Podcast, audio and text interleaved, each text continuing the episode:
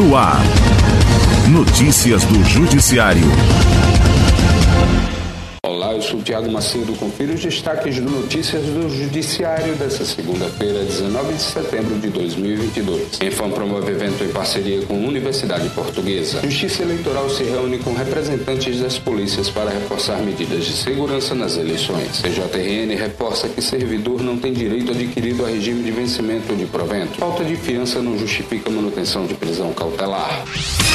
A Câmara Criminal do Tribunal de Justiça do Rio Grande do Norte, TJRN, voltou a destacar o habeas corpus coletivo seguido nos tribunais superiores que concedeu liminar para liberdade provisória de acusados que estão presos em razão do não pagamento de fiança. Mais detalhes com Cleison França.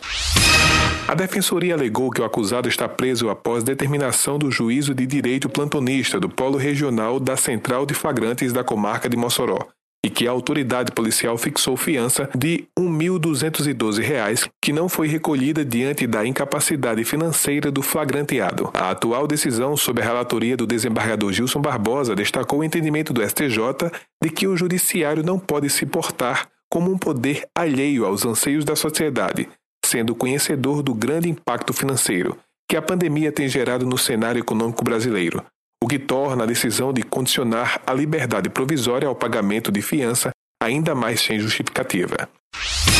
A segunda Câmara Civil do TJRN manteve a decisão da segunda vara da Fazenda Pública da comarca de Natal, que rejeitou o pedido de uma servidora pública para que fosse restabelecido o pagamento dos vencimentos da autora equivalentes a 11 salários mínimos desde janeiro de 2017, conforme determinado pela Justiça do Trabalho.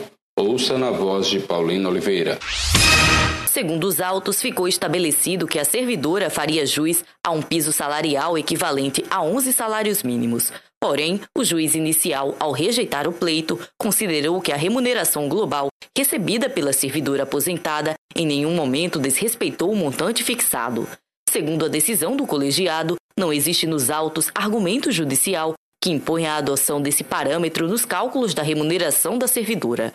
Para o relator, ao determinar que o piso salarial da demandante não poderia ser inferior a 11 salários mínimos, a sentença trabalhista quis dizer que a servidora não poderia ser remunerada em patamar inferior a esse montante. No último dia 14 de setembro, o presidente do Tribunal Regional Eleitoral do Rio Grande do Norte, TRRN, desembargador Cornélio Alves, realizou uma reunião com vários representantes das forças de segurança para reforçar o acordo com o governo do Estado, que garante a segurança nas eleições 2022 pelas forças de segurança do Rio Grande do Norte. Cleison França traz a notícia. A Polícia Militar está escalada para fazer a guarda dos locais, a patrulha e a escolta das urnas no dia do pleito. A Polícia Civil vai atuar em regime de plantão nas 10 regionais e na capital. Já a Polícia Federal deve enviar equipes para Caicó, João Câmara, Caraúbas e Pau dos Ferros para começarem as rondas nesses municípios de forma antecipada. A Polícia Rodoviária Federal terá a responsabilidade de fazer a escolta e o transporte das urnas que forem sorteadas e serão utilizadas na auditoria. Participarão, ainda, do esquema de segurança as guardas municipais dos 38 municípios potiguares onde esse serviço existe.